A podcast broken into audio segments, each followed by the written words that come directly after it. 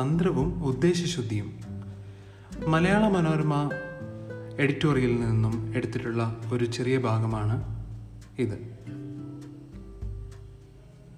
ദമ്പതികൾ വീടിന് പുറത്തുള്ള ഷെഡിൽ നിന്ന് രാത്രി എന്തോ ശബ്ദം കേട്ടു. നോക്കിയപ്പോൾ കള്ളന്മാർ.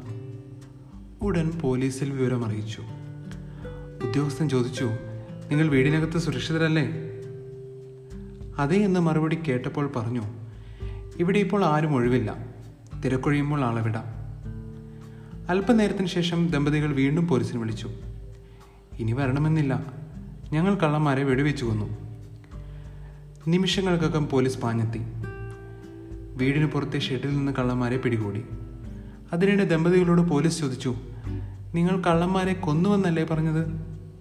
അവർ തിരിച്ചു ചോദിച്ചു സ്റ്റേഷനിൽ ആരും ഒഴിവില്ലെന്നല്ലേ നിങ്ങൾ പറഞ്ഞത്? നേർവഴികളിലൂടെ നേടാൻ കഴിയാത്ത കാര്യങ്ങൾക്ക് തന്ത്രവഴികൾ മാത്രമാണ് പരിഹാരം. അവയ്ക്ക് കുതന്ത്രങ്ങളുടെ ചേരുവകൾ ഇല്ലാതിരുന്നാൽ മതി. എല്ലാ അസത്യങ്ങളും ഹാനികരമല്ല. എല്ലാ അടവുകളും അപരാധങ്ങളുമല്ല. ചിലതെങ്കിലും മറ്റെല്ലാ വഴികളും അടഞ്ഞവരുടെ അവസാന ശ്രമമാണ്. കുറുക്കു വഴികളെ കുറ്റപ്പെടുത്താനാകില്ല. യാത്ര എളുപ്പമാക്കാനും ലക്ഷ്യത്തിലേക്കുള്ള അകലം കുറയ്ക്കാനുമുള്ള ശേഷി അവയ്ക്കുണ്ടെങ്കിൽ പിന്നെ എന്തിനവയെ സ്വീകരിക്കാതിരിക്കണം? ഉദ്ദേശശുദ്ധിയാണ് മാർഗങ്ങളുടെ ശ്രേഷ്ഠത തീരുമാനിക്കുന്നത്. എല്ലാവർക്കും തനത് വഴികളും പ്രവർത്തന രീതികളും ഉണ്ടാകും. സ്വന്തം കഠിനാധ്വാനം ലഘൂകരിക്കുവാനുള്ള ഉത്തോലോകങ്ങൾ എല്ലാവരും കണ്ടുപിടിക്കും.